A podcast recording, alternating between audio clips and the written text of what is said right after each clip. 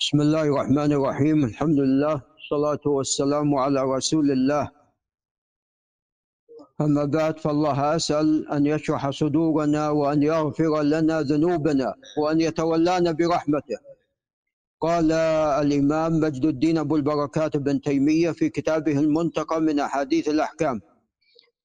باب تحريم وطئ الحائض في الفرج وما يباح منها. علم من هذه الترجمة أن الحائض لا شك لا يجوز وطئها.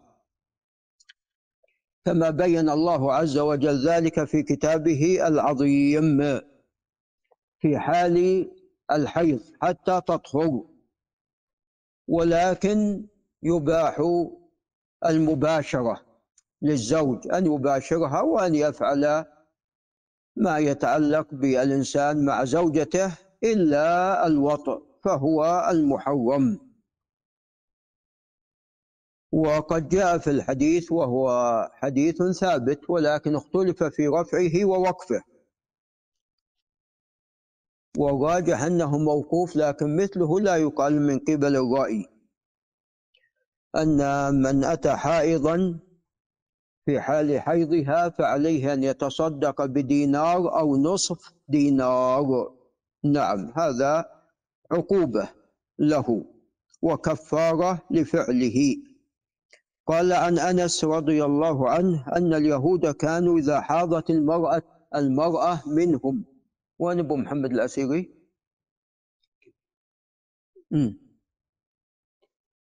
أن اليهود إذا حاضت المرأة منهم لم يآكلوها ولم يجامعوهن في البيوت. فهذا عند اليهود. وهل هذا من الشريعة عندهم أو مما غيروه؟ الله أعلم.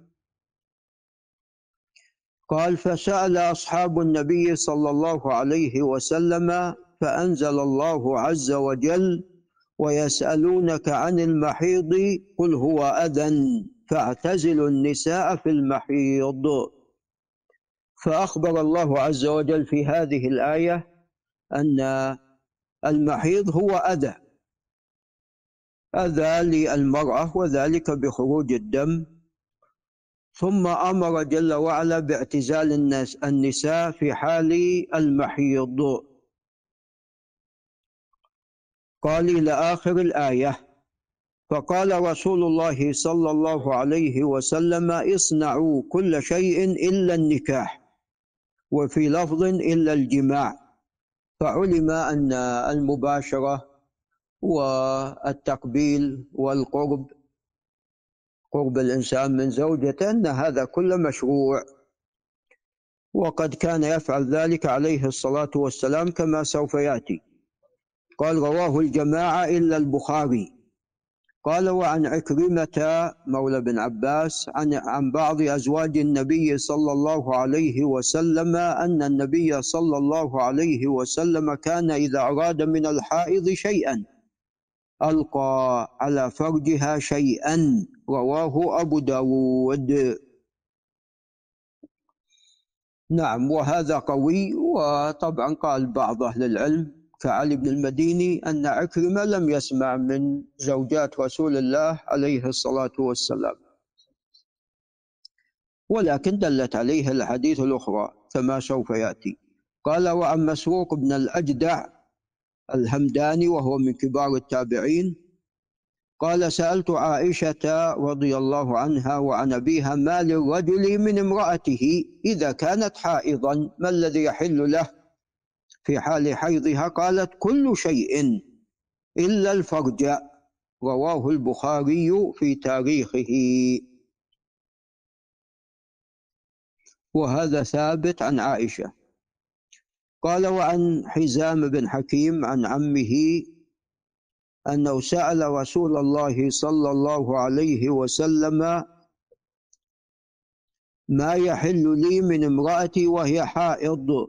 قال لك ما فوق الإزار رواه أبو داود. قلت عمه هو عبد الله بن سعد وهذا لا بأس بإسناده. قال وعن عائشة رضي الله عنها قالت كانت إحدانا إذا كانت حائضا فأراد رسول الله صلى الله عليه وسلم أن يباشرها أمرها أن تأتزر بإزار في فور حيضتها أي في قوة حيضتها ثم يباشرها. متفق عليه. قال الخطابي فور الحيض أوله ومعظمه. قال كف باب كفارة باب كفارة من أتى حائضا. وباب كفارة من أتى حائضا. قال عن ابن عباس رضي الله عنهما عن النبي صلى الله عليه وسلم في الذي يأتي امرأته وهي حائض قال يتصدق بدينار أو نصف دينار. رواه الخمسة. أي أصحاب السنن وأحمد. قال وقال أبو داود هكذا رواية صحيحة. قال دينار أو نصف دينار. وفي لفظ للترمذي إذا كان دما أحمر فدينار وإن كان دما أصفر فنصف دينار. وهذا لا يصح. وفي رواية لأحمد أي هذا التفصيل أن النبي صلى الله عليه وسلم جعل في الحائض تصاب دينار.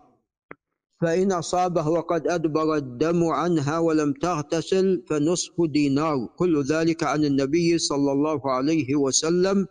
وهذا التفصيل أيضا لا يصح. قال وفيه تنبيه على تحريم الوطء قبل الغسل فلا بد قال حتى يطهرن فلا بد أن تغتسل ثم يأتيها زوجها. وتقدم أن حديث ابن عباس اختلف في رفعه ووقفه.